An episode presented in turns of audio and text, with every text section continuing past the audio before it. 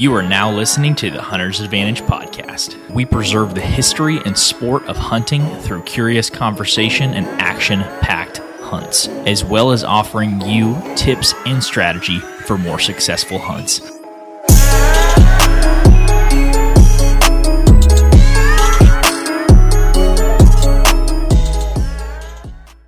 Everybody, welcome back to the Hunter's Advantage podcast. This is episode 113. Today I'm joined by Padio 12 and uh, Jacoby Gaylord.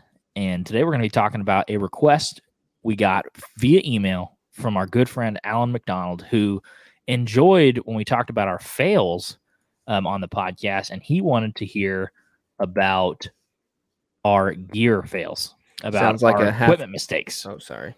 Sounds like what? I was going to say sounds like a half glass empty kind of guy. If you want to hear about fails all the time. Well- Well, he's at the right podcast because we have plenty. Hey. So I'm going to read his question just to kind of set the stage. This is what Alan asked. He said, Enjoyed the last episode on mistakes. I learned more by what not to do. So do we. Would like to hear a podcast on equipment mistakes. I have tubs full of gear I had to buy to try out, then never use them. Would be great to hear from others what they carry and how many different setups they start the season with. Boom. That's what we got. Carol, you wanted to get started? Yeah, sure. Sure. What I'd you, love what you bring and why? Well, over the years, it's changed. Let's just say when we first started hunting public, I was over prepared. I mean, you just need the necessities, and I figured out the necessity require. Well, I say this: you you don't have to have a stand, but if you want to hunt in a tree, you need a stand. I mean, hey, I've heard plenty of stories of people having success on the ground. Do you know how many people we have on TikTok that go that were like there was a TikTok we did the other day and it said, What's the most affordable public land setup? Like 30 people commented, You don't need a stand, bro. You can hunt on the ground. And I'm like, yeah, but he asked what was the most affordable setup. I wasn't gonna say the ground. yeah, Anyways, yeah. If you want a most affordable, go find you a tree, cut it down, make you a bow, you know. And if we're gonna go that route, you can hunt for free. I mean, really, just a ten dollar or illegal. yeah, ten dollar tag when it comes down to it, if you want to. But uh, but yeah, I would just say, you know, if you want to hunt out of a tree stand, um, you can get one of those cheap on marketplace if you really wanted to save some money. Check Um, the but welds. yeah, yeah, make sure it has teeth. Been there. Christian and I got in a tree one time, twenty foot up, and looked Yeah. and the tree stand was about to fall down. I was like, brother, That Sounds was a older than you double and I combined. We got we got out of the stand and the stand fell when I got out. No, But no. Anyways. Carol got into this stand. It was double set we hung Jake. We didn't have the second ratchet strap for your Ameristep. The And big that- game he- and the Ameristep setup. By the way, Yeah. by the way, Yeah. this thing is not it's not 16 foot. We're talking like 22, 23 foot up in this tree. It's up there. It I would get up there and the first thing I say is, Christian, I don't know about this. He said, just get up there. Just get up there. so like- it was you know the one strap and then when he got out he was like man uh, and I, I grabbed it with like three two or three fingers and i went uh and i picked it up off the tree the only thing that was holding on to the tree was him sitting in it but anyways, back to what I was saying. The, the necessities, I mean, just your bow, quiver, release, and all that. I mean, you don't have to have tons of stuff in your bag. I, what I run in my bag, um, and we'll have a YouTube video coming out on this, I think, here in a few days. Shameless plug. if you film it you will all right. Anyways, I- really just run my camera in my bag, and then I run my rangefinder, and then a bowstring. I mean, I, I don't have really anything in there. I don't carry a saw um, because where we where we hunt, we uh, we have endless amount of spots where we can really just you know. You, you, I don't think on public land you can really uh, carry a saw and tamper No, with things anyways. So, so yeah, I don't carry a saw. I don't. I mean, that's all I really carry is uh, like I said, my release in my bag, my rangefinder, and my camera. Um, and then also what I was getting getting to the most important thing that everyone needs in their bag, and believe it or not, if you haven't learned, you will learn someday. Carry a roll of toilet paper, and you can thank me later. Single ply or what? I mean, man, whatever you can just grab before you leave the house. I mean, trust me. I, I, if you're gonna if you're going cheap route, yeah, you could, but I would suggest the Charmin Ultra Soft, and you can thank me later. grab you a roll. We've all been there. If you haven't, you will. Is it you that had the dude wipes last season? Yeah, it that was you It was. Yeah. Why did you see him on the side of trails or what? What's funny is like if you follow the trail of toilet paper on public land, sometimes you can find pretty close to where people are hunting. yeah. I mean, that's how I got caught. I said, hey, I Here went he down, is. And they said, "Is that your toilet paper?" And I said, "Yeah." Her, shut up. Get in this tree with me. Come on. Jake, what about you? What what are your pack essentials that you need? Have to have. Okay, so obviously, Carol touched on it. You got all the necessities: stand, bow, release, all that good stuff. Rangefinder, that's a necessity. Binos, it ain't like like a huge necessity, but if you don't have them, it feels like you're kind of like missing something. You know, it's like I don't know. But number one, Thermacell. Number two, uh, it could be 98 degrees, and I will always carry like a sweatshirt of some sort. Just, I mean, especially early season, uh, to keep the mosquitoes off. And then, uh, yeah, keep it super simple. Water, and then you have like your main bulk that weighs 55 pounds is all your camera gear. But yeah, I mean that's it for the most part. You guys carry a knife? No, I usually have like a side piece on me. Carol, do you not I, carry I a don't knife? have either of those. You, you know how I figured out Carol didn't have a knife when we walked up on this deer last year, and I was like, "You got a knife?" He's like, "No." oh no, you actually did have one at your at your bag. You just had to go back and get it. Oh yeah, yeah. I actually so I carry it's a multi tool. It's got you know like the I don't know. It's got like scissors. It's one of those. What do they call it? Swiss. Swiss Army knives. Yeah, one, one of those. It's the operand one, but yeah, I have one of those. But it's like a very small. You're not doing anything with it. It's in case I run into a bear, I can throw it at it. So I think that's like the equivalent. Like if you try to gut a deer with that, I think that's the equivalent of that one time when me and Christian was at Roaring River and we we went the spur of the moment. I don't know how old we were, like maybe 16, 17, if that.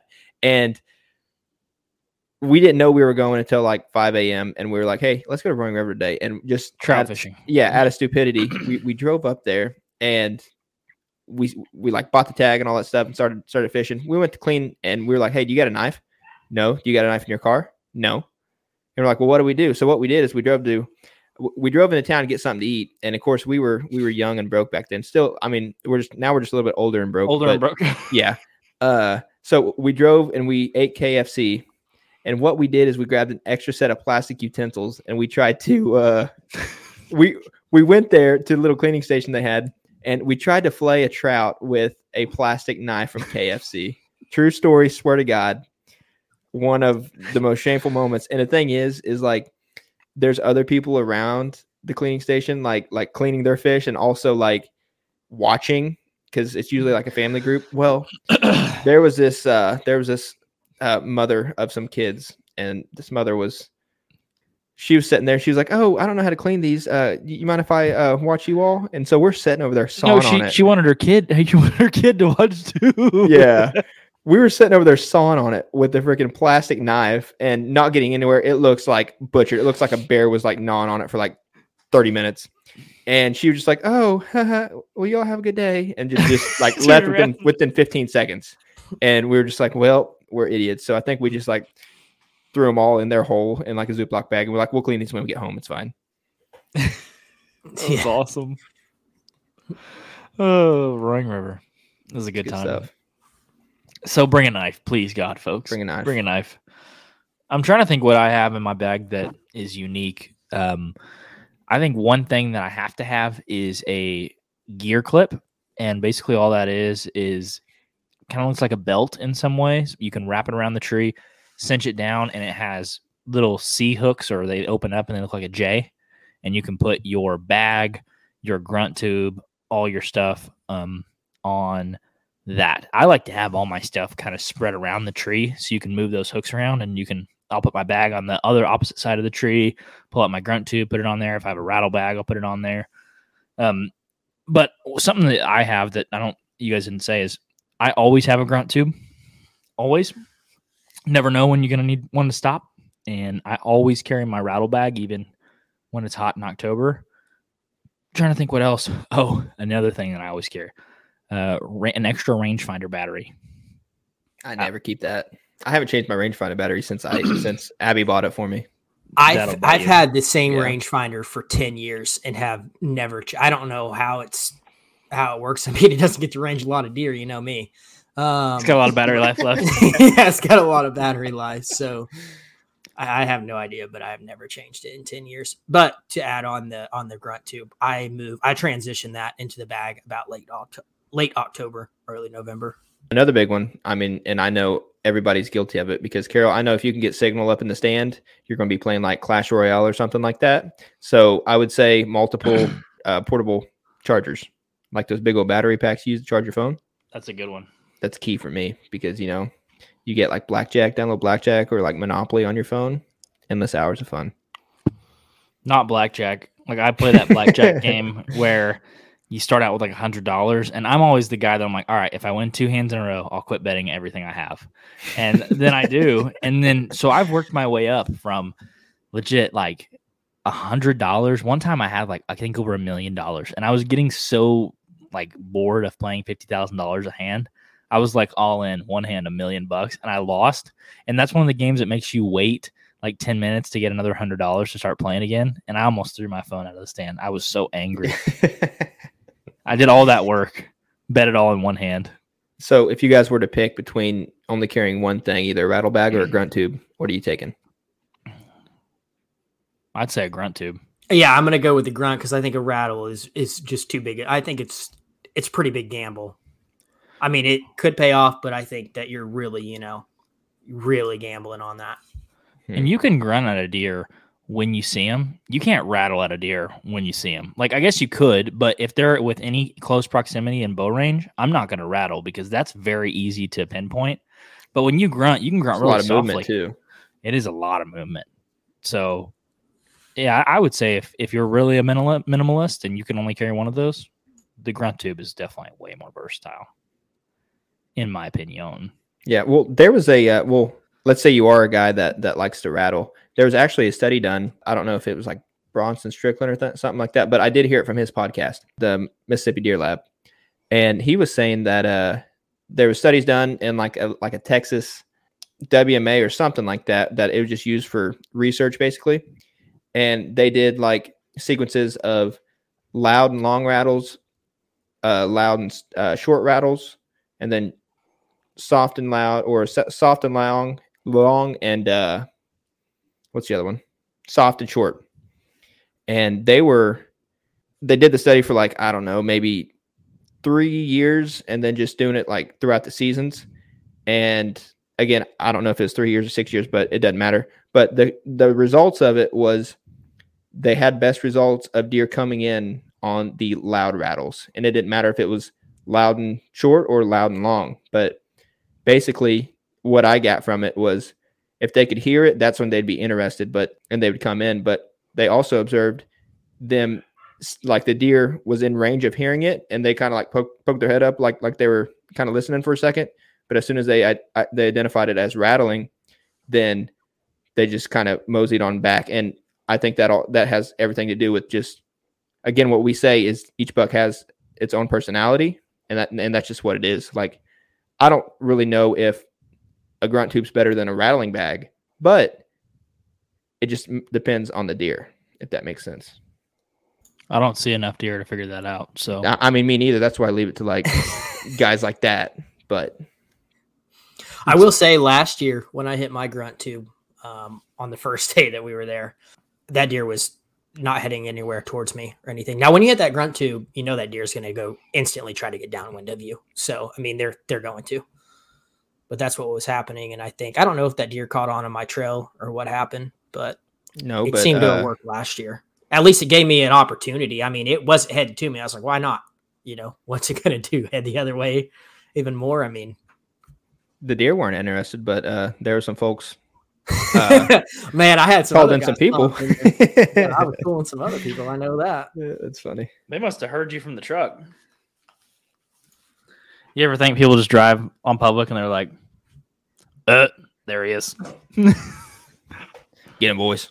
I, I do. I will say when I'm hunting, I mean, I, I would never in my life follow somebody in, but I always do when, you know, we're driving in and I see trucks. I'm like, I wonder where they're at. Like, where would they, you know, why, why this spot? And then you look on onX, you're like, oh, they're on that ridge. Duh. You know, why wouldn't they be? Yeah, people probably do that with us too. I'm like, little do you know, I'm not I saw anything.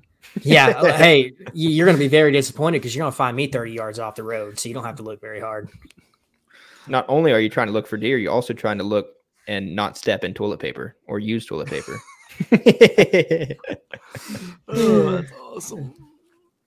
I What did else? catch somebody last year though that wasn't my toilet paper. They had beat me. I was like, oh, that's not mine. That's really not somebody Well, else. I'm glad I'm territory's already marked. See you later. That goes through this. It's Is that what public land hunters use to like say I'm in here?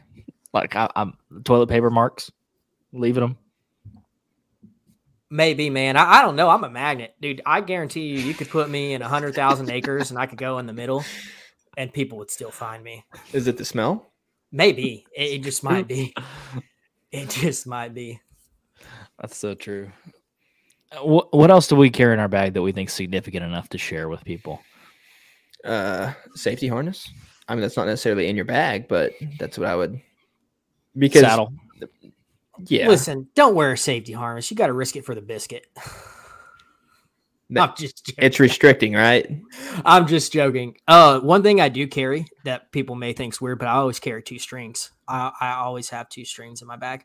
What do you Um, mean I two ha- strings? to pull up your bow. Yeah, to pull up my Oh, bow. Um. I, I was hunting by the best public land in all of Oklahoma. It's a place up by Stillwater.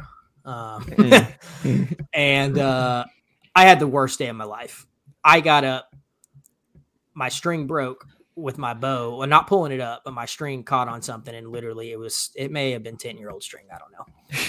It broke. I had to go back down to get my string or to get my bow. Grabbed grabbed the string, pulled my bow up. My quiver fell. I string my quiver on too, just in case.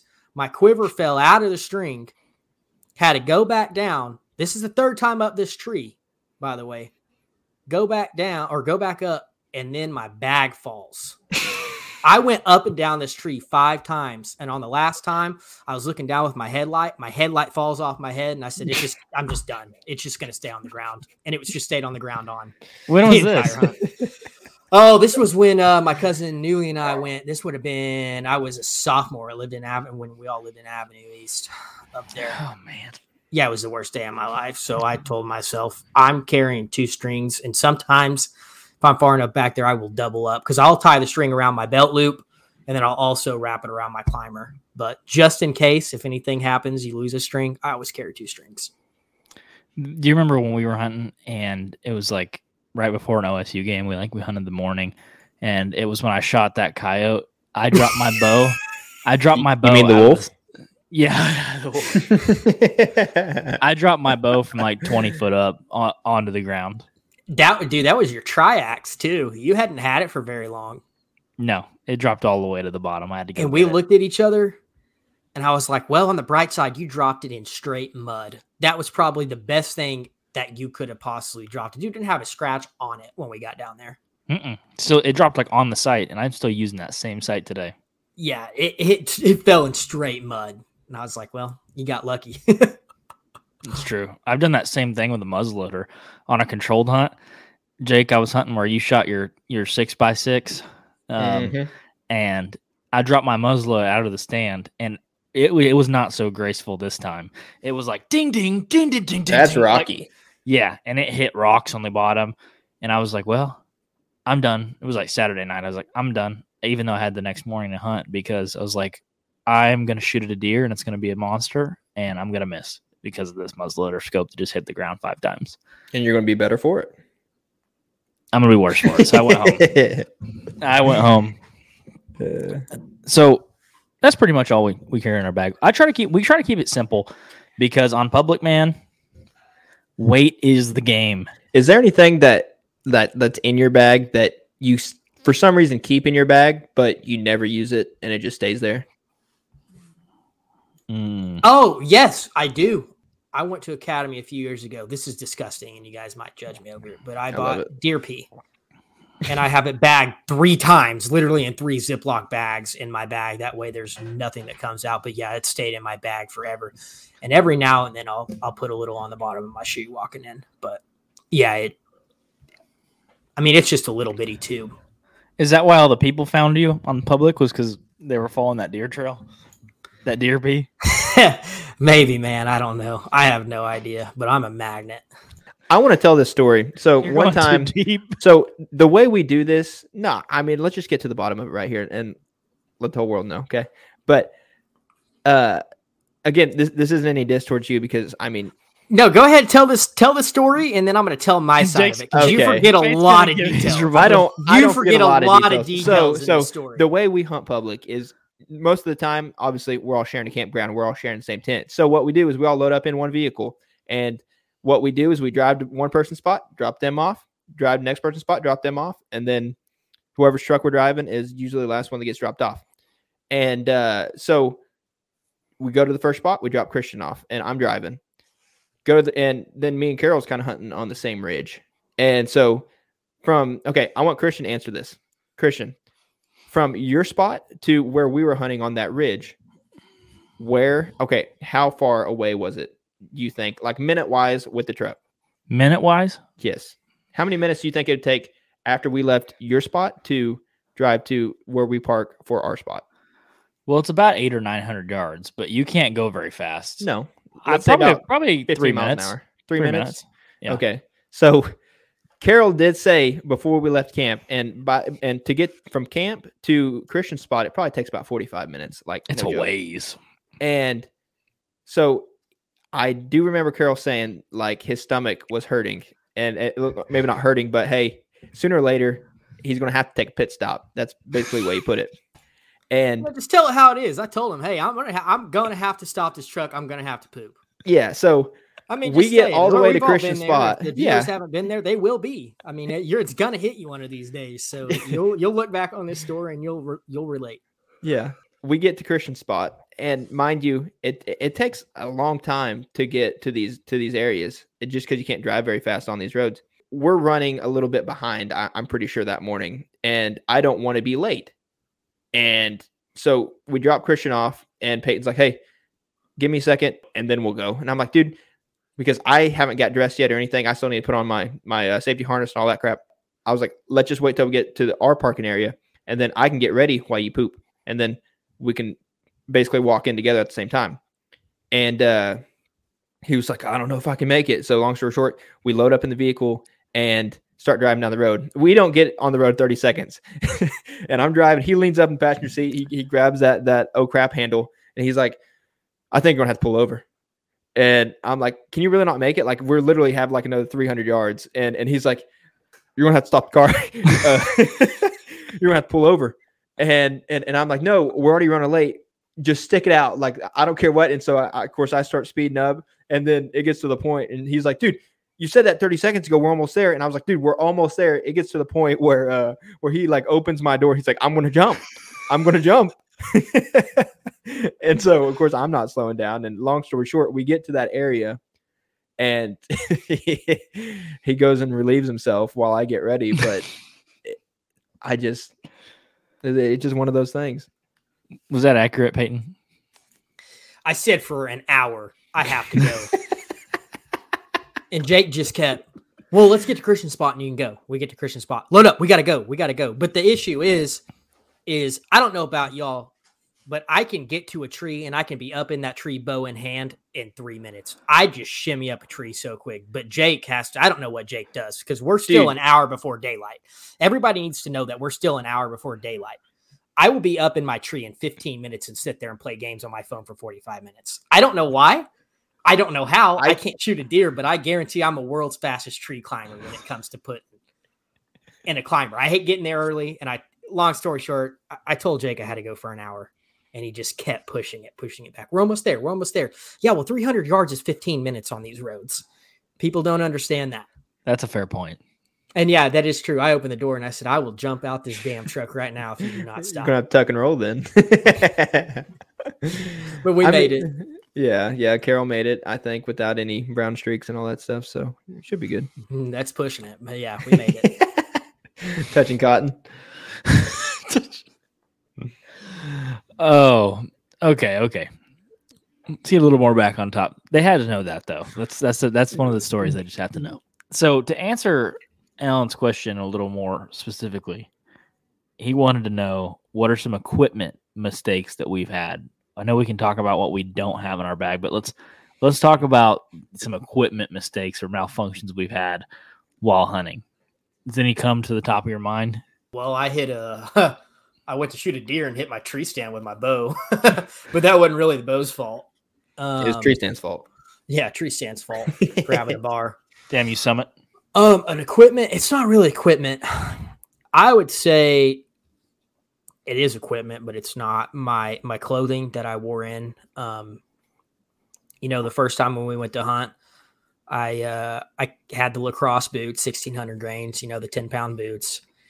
I had undershirt. I had the fanatic jacket. I mean, I was like, I ain't getting cold up here. You know, I, I it's one of the first times I hunted, and that was a big failure. Of It was I October. Overpacked, I overpacked, and I took way too much stuff in. When you just got to keep it simple.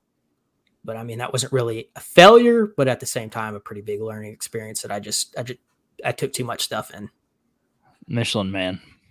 So Yeah. one You can Yeah. you, can you edit a picture in there? I know that Yeah. you have a photo of it. one time I forgot to check my uh my bootstraps that you put on on the bottom piece of your climber that you stick your your feet in to shimmy up the tree. So I guess they because I bought it from Richie, or I didn't buy it from Richie. Richie gave it to me, or I borrowed it and never gave it back. Either one. He already put like a piece of like a a piece of ratchet, I guess, on the bottom piece, and he stuck his boots in there, and that's just what I use. Well, I didn't grab it all one summer, and so just sitting out there, and so I was like, oh, should still be good. I go out there, stick my feet in it, and go to try to shimmy up, and the uh the ratchet was like felt like dust. And as soon as I went to pop my my my feet in there, the rope broke. And so what I had to do is I had to take one of the one of the other pieces of rope that was used for like the backpack portion to wrap it over your shoulders.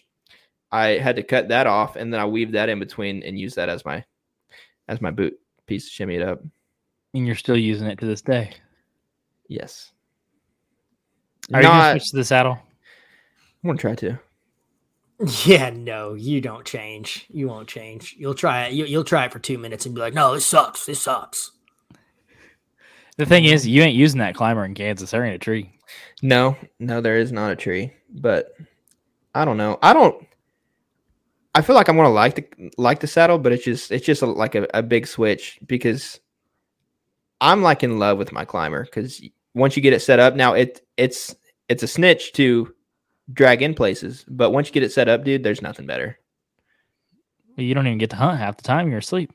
Well, Yeah, man, that's what I run into. with my climber. I got that Summit Viper, that big son of a gun. It might be heavy, but man, when I get situated, I'm like, all right, I'll you know, get some shut eye for two hours and look around every now and then, and that's how my hunts go. But I try not to sleep. You know, I try to just doze off, and then where like I'm not like completely out. But once you hear something, you know, every now and then you'll kind of just like give it one of these. But the thing is, is if I if I'm wet like alert and just kind of, even if I'm awake, I mean, I know a lot of people won't admit it, but I'm on my phone, right? Like I guarantee you, if I had a camera crew above my head filming my every move, 99% of the time I'm staring down at my phone. Now, granted, I'm looking in between, but if a deer is like super, super quiet, it's probably just gonna walk right past me, to be honest. And I know that's the same for everybody. Everybody's on their phone. If someone says, No, I I sit out there for countless hours at a time just just watching squirrels, and it's just like, well, sooner or later you're gonna days off and like like just start daydreaming. And so you can only stay like focused 100% because there was there was a few days in there that that and me and Carol talked about this while we were at camp that uh I don't know if it was super windy but everybody else was seeing movement so we were just like focused like and and there there's hunts where I would sit there and I would just be like keep my head on a swivel constantly but uh the end of the day I would come back like mentally drained and I'd just be like dude I'm exhausted like just just trying to look everywhere and like try to hear everything at the same time like it was just it was draining and I don't think someone could do that for you know a whole week long rotation where you're just just 100% focused you'd have to probably like get be jacked up on Adderall or something to It's- in order to do that as corny as it sounds, when I put my phone down and actually try to pay attention, like for, you know, all hunt, I mean, believe it or not, I'm really not on my phone probably. I, I really don't stay on my phone because if I don't have service, there's nothing to do. I don't have any games that I can play if I don't have service. but when I really concentrate, I man, I lose it. I, I start getting bored and I start getting a headache if I'm sitting there squinting my eyes. I think I see something, you know, and I, you know, we all, I, I know I'm not the only one that you hear something and you're like, oh, this is it. This is it. This is him. And then 30 minutes go by. You're like, oh, maybe it's not. and you just sit there and just wait. Damn But when I get too focused, I, I can't just stay too focused. I just, I just sit there and stay quiet. And, you know, every three, four minutes, just give that quick look around. But yeah, I, I, I can't stay focused and, and look around the entire time. I think the the one that comes to mind for me is the nine point that I shot at Jake that I shot right under because of my rangefinder. Mhm. Um, so Jake and I got up in a tree in early October and on public, and this deer comes in from the left, and I'm sitting in my hang on tree stand, but I am using my uh, safety harness as like a makeshift saddle. Like I have the lineman's belt around the tree, and I'm just like facing the tree, kind of chilling there. And I see this deer, and this deer is like I spotted out of the corner of my eye, and it is hauling. And I'm like, if I tap on Jake's shoulder, by the time I tap on Jake's shoulder, he realizes there's a deer there. This deer is going to be 40 yards past us. So I grab my bow, and I get in full draw. Uh, Or sorry, I grab my bow, I range the deer, and it's like 35, and I'm like, hmm. I'm like, that doesn't seem right. I, I it again. I was like, hit it again. It's 35. I'm like, BS. I hit it one more time. 35. I'm like, all right, fine. So I dial my sight to 45. As I get my bow into full draw, I hear Jake go, dude, buck, buck. like he finally notices the buck is there. He's like, buck. And I'm like, I know. I'm in full draw. And you watch it, you can watch it in the video footage. I boom, shoot, phew, right under it. And I was like, no, it was, it was, it was at 45, not 35 shot. And you know, those FMJs, you do not get any mistake on range. They drop. Yeah. If it's 10, if you're 10 yards off, you're not hitting low, you're missing big time. So that was a rangefinder mistake. And that cost me a easy shot on a deer. Yeah, the first thing I would have done is thrown that rangefinder down on the ground. That was the would have been the very first well, thing. that was the rangefinder Winston already chewed up. Mm-hmm. It was So- probably wasn't calibrated right. Yeah, that rangefinder is no longer with us. I gave it away, so it's gonna it's gonna haunt Jacob Bacrul now when he tries to shoot a deer with it. Oh, he has it now. Yeah, I gave it. to Let's go. he was all thankful. He's like, "Man, thanks for this. Is really nice." And I was like, "You're welcome. You'll see."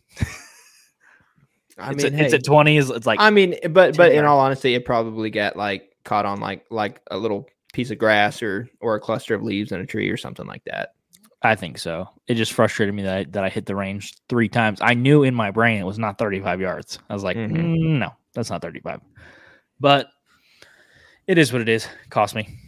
I also, with my rangefinder, I don't know if everybody else does this, but my brother kind of, you know, one of the very first things he taught me when we, when I started deer hunting is I don't really use the rangefinder if there's a deer. I always range find either trees or objects around. That way I don't have to mess with that rangefinder when that deer's there. Because when we were hunting, uh, Jake, after you had shot your good deer and I was going and hunting your spot and that seven point came in, man, I that thing was coming in so fast. I watched him for 150 yards, sit down, grabbed my bow, turned, and by the time I turned, he was already there. I wouldn't have time to range find it, but I knew that he was exactly at 30 because I ranged a tree that was exactly at 30 and he walked one yard, you know, closer to me than that tree.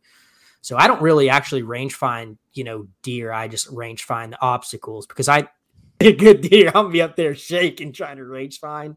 Just nope. I know what tree, you know, if there's a tree at 27, I know, hey, if he's, you know, three yards further, he's at 30. If he's two yards closer, it's 25, you know, stuff Yeah. like that.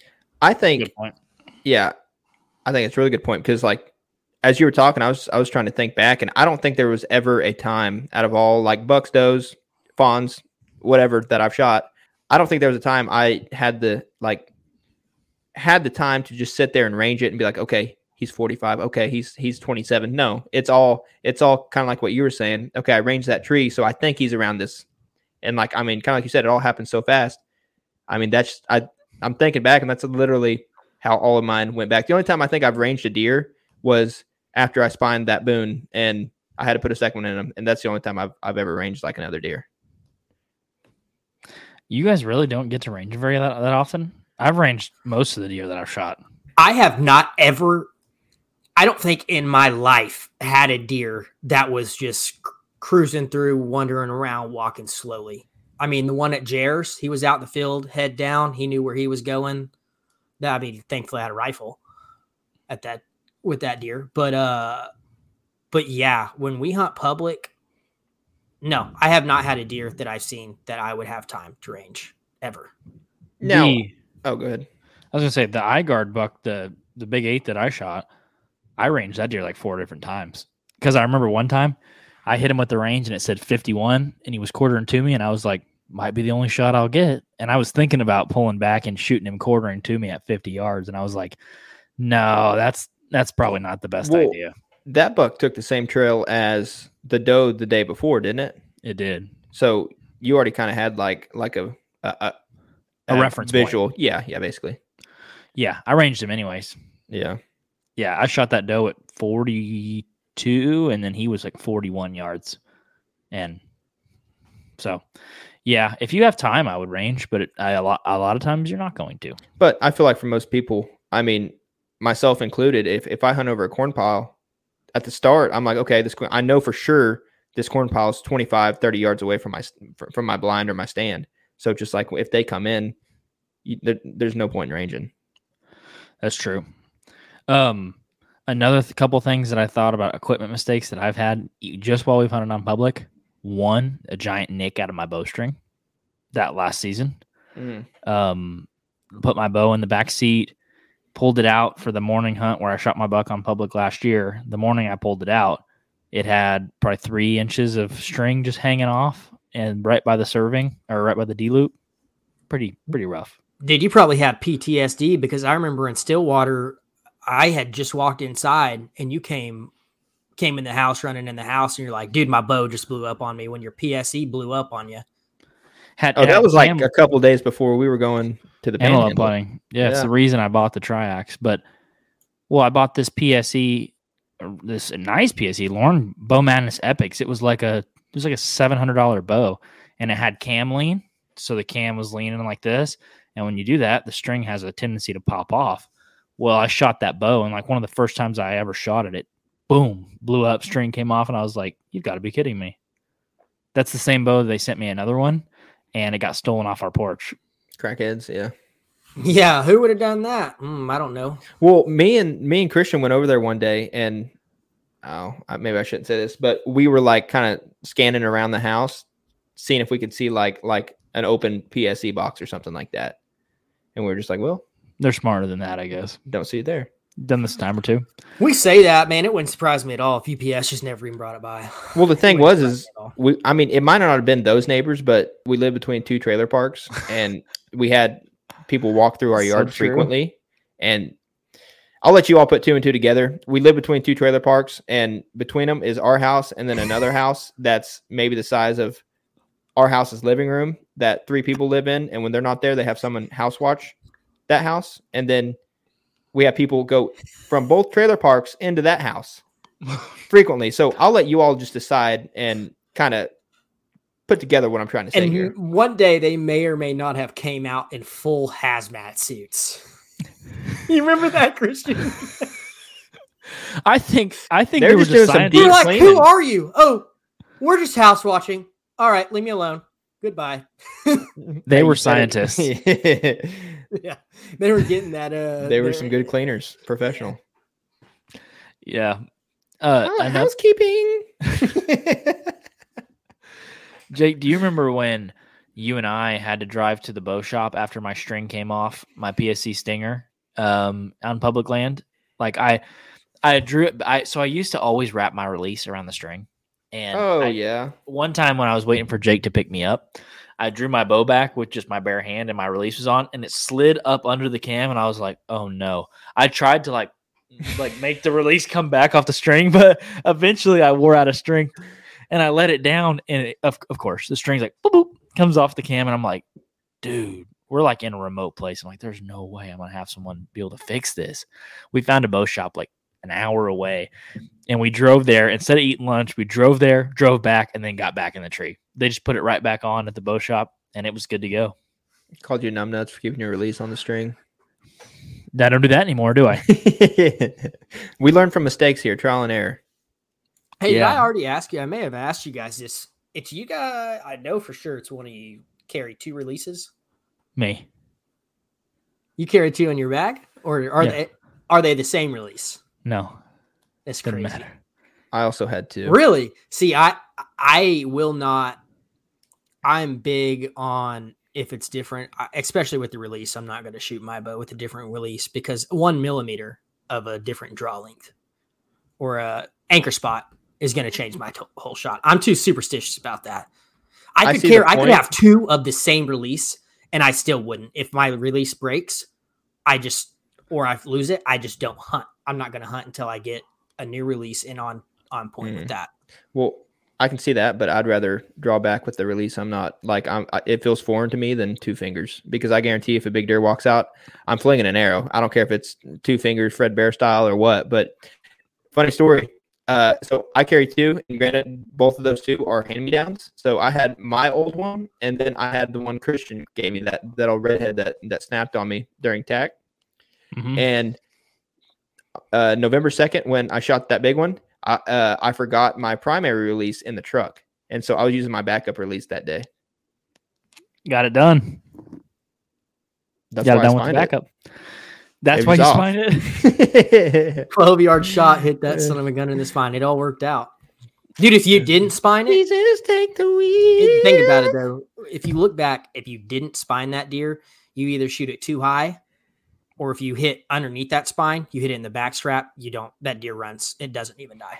If Oh, you I'm aware. don't hit it in the spine, you do not get that deer. I don't care. I'd rather be lucky any day than uh than good. So Mm. Well, I'm neither, but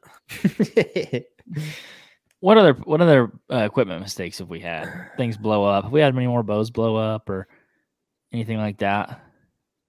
Oh, uh, so I think I think Carol should should tell this story. Uh, again, we were all riding in the same truck, and we I I don't know what happened, but I tried to make like a uh, a 16 point turn down this old dirt road, and I ended up getting my two wheel drive high centered or not high centered, but I Back backed up too far, and luckily I, I had a ball on there, and the ball got caught on this ditch, and so my back wheels were just uh, lifted off the ground.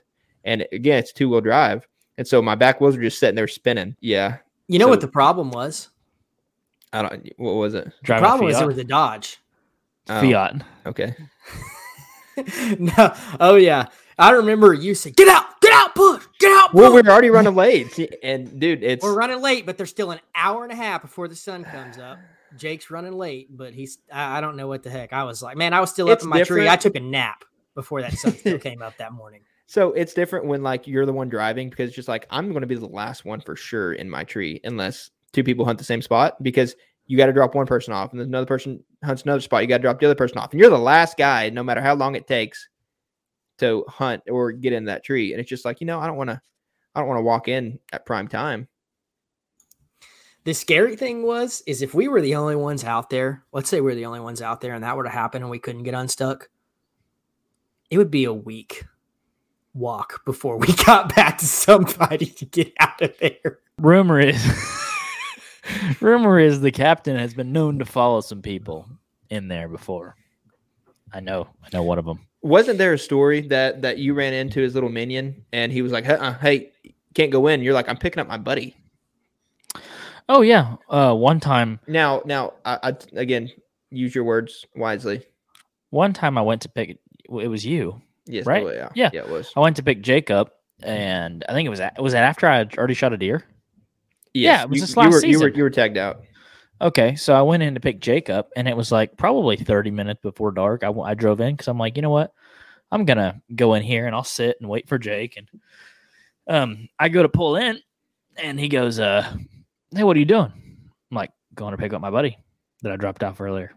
And he's like, "Well, you can't be going in after dark." And I was like, "Well, it's crazy because it's not dark." and it wasn't though. it wasn't. It wasn't. And he goes, "Yeah, but you got to be out of there by dark." And I go, "Well, how are all the people that are that are hunting going to be out of there by dark?" And he was like, can't let you go in, man. And I was like, do you want me to leave him? And he was like, well, like he, he was asking me, he's like, could you be in and out in, in 15 minutes? And I was like, yeah, let me call him with no service. Hey, can you be out of the? Tr-? No, I can't be. I told him, I was like, yeah, man, I'll be back in 10 minutes. And then I went and picked Jacob. It was like an hour and a half later. I came back through. Yeah, I think that game warden just had like like a little power trip or something. You can't go in after dark. Well, I'm going to, you know, because Justin and them went to get a deer one time after dark, and they like got on to him bad, like wanted to act like they were committing a felony or something. Any last equipment mistakes? Make sure you have good tires. I'm pretty mistake free. Yeah. That's fair. I'm trying to think what else. If if there's any other equipment mistakes I've had, besides bowstrings popping off, rangefinder's not working, getting stuck, um, dropping bows at a tree, dropping muzzle at it. Man, I've said I've already said five myself. I'm sure we've had plenty. Well, I guarantee you, you ask us the second week of October the same question. We'll be like, oh, okay, we got another full episode on this. You get ready. Because, I mean, it's just, it, it feels like we've been out of the game too long. And it's just like, you kind of forget those little things like that. I'll be reminded the first time I get in a tree Exactly. in Kansas of what went- what always went wrong with me before. Oh, I've Yeah. dropped. I've had sticks kick out before, like stepping on a stick and you look down and your stick's sitting there like this on the tree, and you're Mhm. like, uh. I'll worry about that when I get down.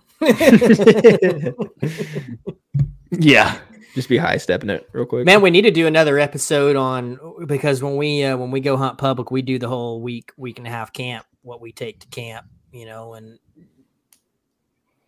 really what to bring.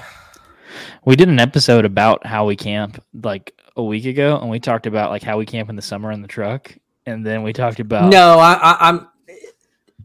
dear God, people don't do that. Go to Walmart, buy a tent. yeah, I would recommend it. I, I will say the wall t- the wall tent is awesome, but there are a lot of pros and cons.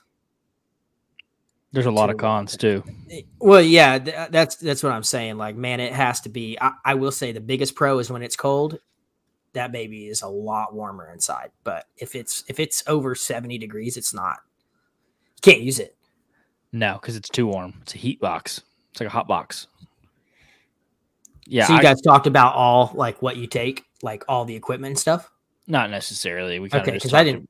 No, we I just didn't talked think about covered all the equipment stuff. no. We just talked about what uh what we did. What, As Jake? long as we bring bush apples, I think. I think it's all. It's going to be a good hunt. Uh, y'all ready for some Q and A? oh, did we get some? We have we have three from. We posted the video a few hours ago before we did that other podcast. All right, let's see. What we got. Okay, so the first one from Creek Kings is a recurve ethical. Whenever a compound is much more accurate and consistent, question mark, why risk a bad shot? I'll go first. Absolutely. Why would I mean your your sacrifice? You can't shoot 50 yards with the recurve. There's so many pros and cons, but yeah, I I will say I give you props if you hunt with the recurve. Like I will respect you so much more. But what they're saying is, why use a recurve when a compound's more accurate and consistent? What I mean, Why it's use a just bow a at bigger all? challenge. Yeah, Yeah. Why would you use a bow when there when there's rifle season? You know, why would you do that? I think yeah, absolutely. Long story short, yes, it's it's very ethical. I mean, it's practice with it. You know, there's a there's a part that has to sit with you right. For example, when I saw the eight point last year, it was an ethical shot for a 55 yard shot for me. Could I have made that shot? Yeah, I can shoot that far, but it wasn't ethical because I don't practice. I knew that it's not. You know, I was not confident in it. If you're confident with your recurve, you think you can make a good shot. Absolutely. Well, your ancestors use it, so had to have worked, I guess. did At one does point, I think to put into perspective, anyone that bow hunts at all has foregone the most convenient thing for a more for more of a challenge. Like a compound bow is way more challenging than a muzzleloader and a rifle, and a recurve takes that even to another extreme. So to say if it's ethical, and a in a lot of ways, there's a lot of things about bow hunting that aren't ethical if you don't practice and you don't um, put the time in. So it, I think it's just like a compound bow. A compound bow in the wrong hands can be very unethical, and a recurve in the wrong hands could be very unethical. So I, I think mean, it's less to do with the method of take and more with the person. yeah. And again, you could say the same thing about a rifle too. people who sighted in three seasons ago and they go out there and it's like, well, sighted in one time before. I mean, rifle, so to speak, in the outdoor world, that's like if you want to get it done, that's what you use, right? And I'm not saying you have to be any better or any worse to use it, but I'm just saying it could be the most ethical thing out there as of now, and people will still find a way to make it unethical. That's true. And I think you do have to have some respect for the animal. Like if you're not good with a recurve, don't be trying to shoot a deer at 30 yards with a recurve because that's not ethical. And same thing with the people that don't sight in their gun and they just go rifle hunt and they shoot a deer in the butt and then they're confused why they did. You have to have enough respect for the animal that you're not you got to know your limits. I know my limits with a compound and it's a lot less than I care to admit. I mean, my limits are probably like 40 yards with a compound, realistically speaking. Yeah, same.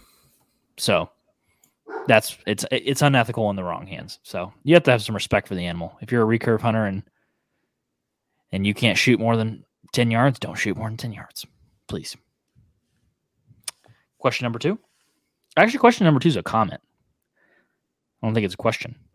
Um, but DMAC, D McAllister 01 says, Man, I can hang and talk deer with y'all all day. Hope to see you soon. Okay. It's a nice fella. Like I said, we all crack open the bush apples together. It'll be a good time.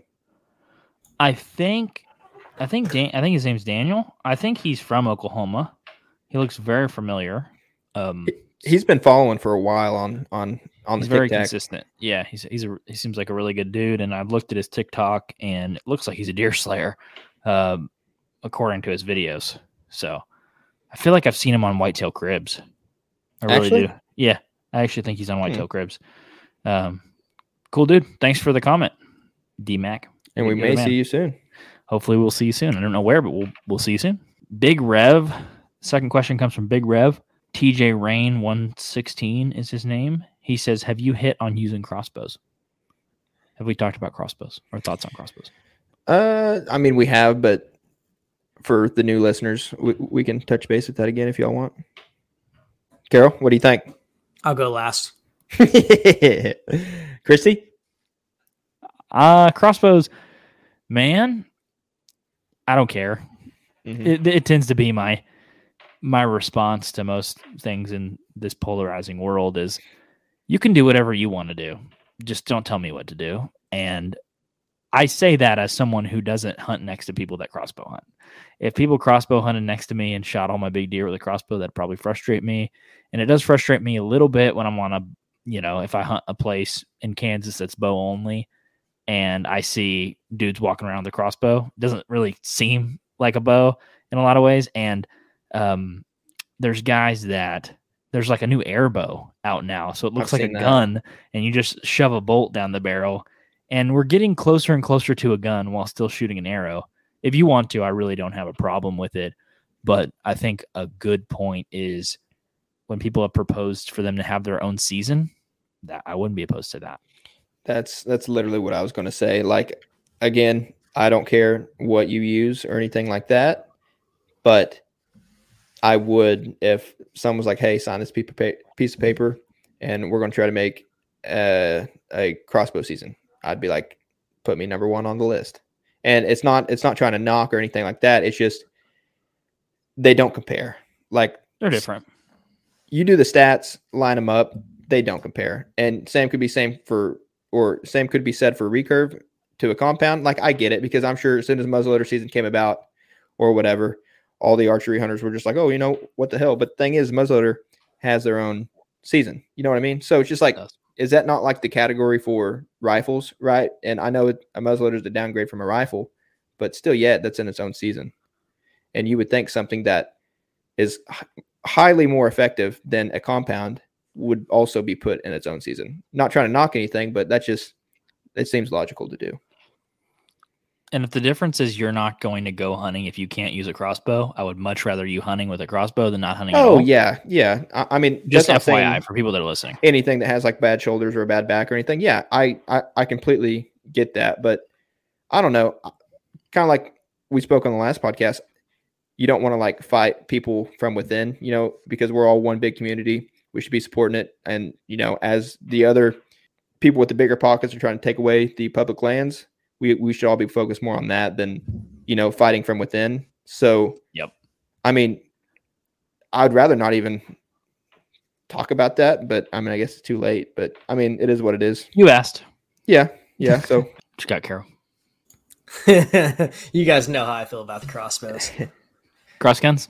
yeah, I, I, I believe uh, Jers and I have a pretty good opinion, same opinion. Yeah, I, I don't, you know, I get frustrated with them. Um, there's people that should be able to use them. You know, I think what what was it like? Senior citizens and disability, I think, were able to use a crossbow. Yeah, ten years ago. That's how it was. Yeah, that that was how it used to be. I like that. I get frustrated because crossbow you get to use all season. You get three months. You can shoot a crossbow 100 yards. I mean, Pretty accurately too, by the way. You Yeah. can sit on the edge of a field. How is that? That's just I don't know. Um, do what you want. You know, like you said, I agree. It's better that you get out there and hunt. You know, with the crossbow than not hunt at all. Um, I feel like it can be abused.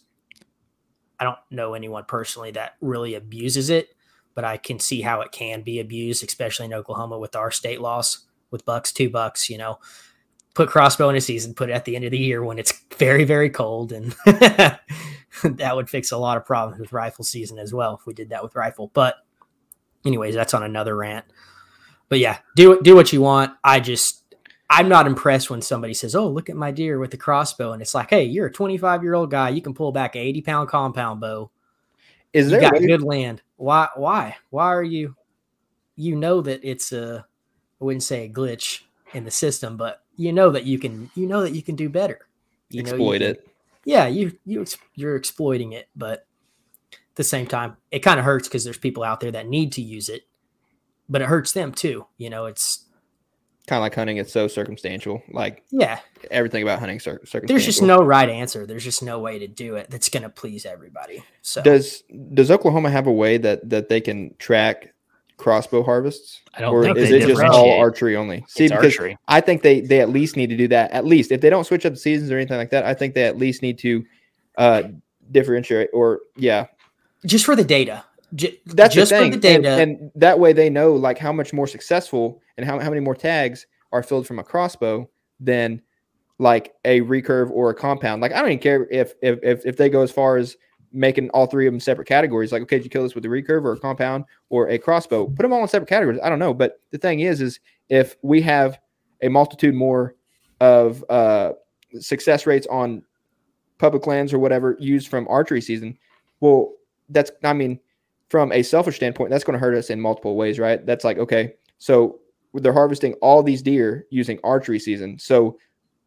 maybe they could go as far as it, let's say, Lord forbid, our population goes down. Well, what are they going to do if our population goes down? They're going to see, okay, all together, archery, crossbows, re- recurve, compound included, are harvesting X amount of deer per year. So what would they do? They would shorten our season.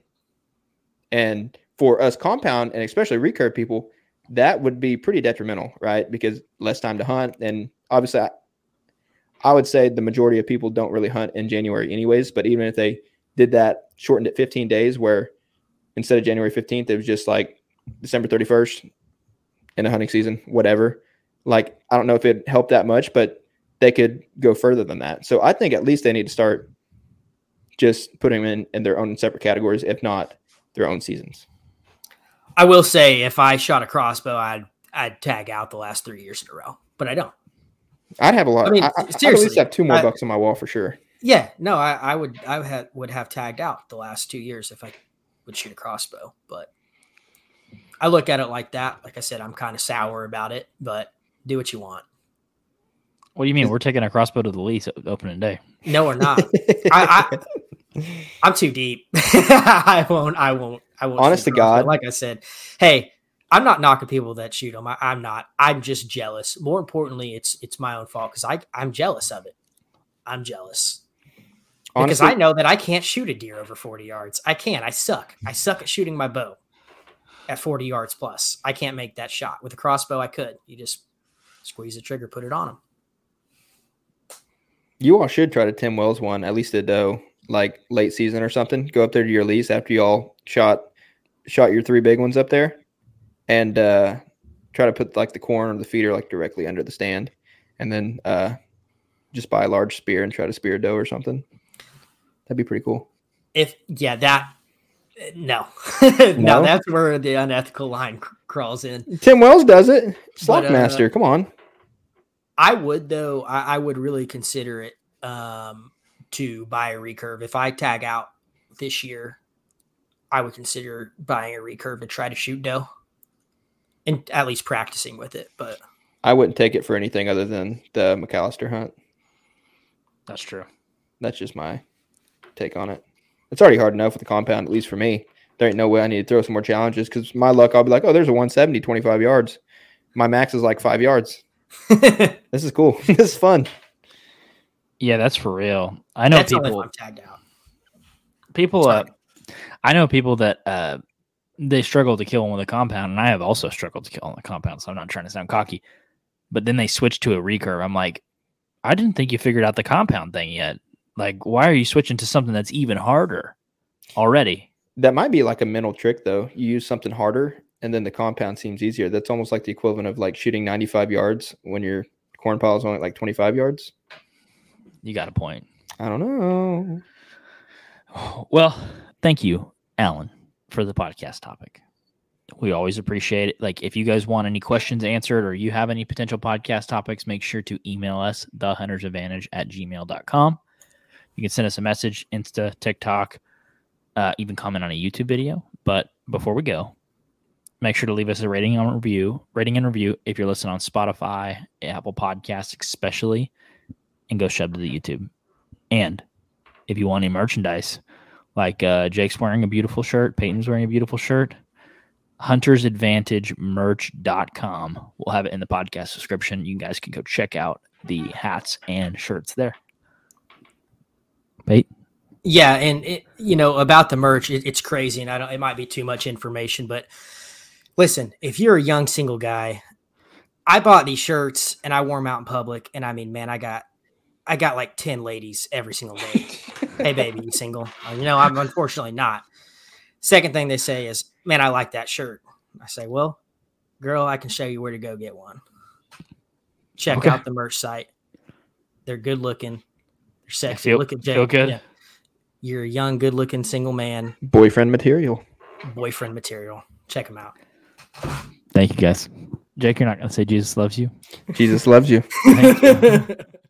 Thank you guys so much for checking out the Hunter's Advantage podcast. If you enjoyed the episode, make sure to leave us a rating and review on Apple Podcast, Spotify, YouTube, or wherever you listen to the podcast. Thank you guys so much, and we'll see you in the next episode.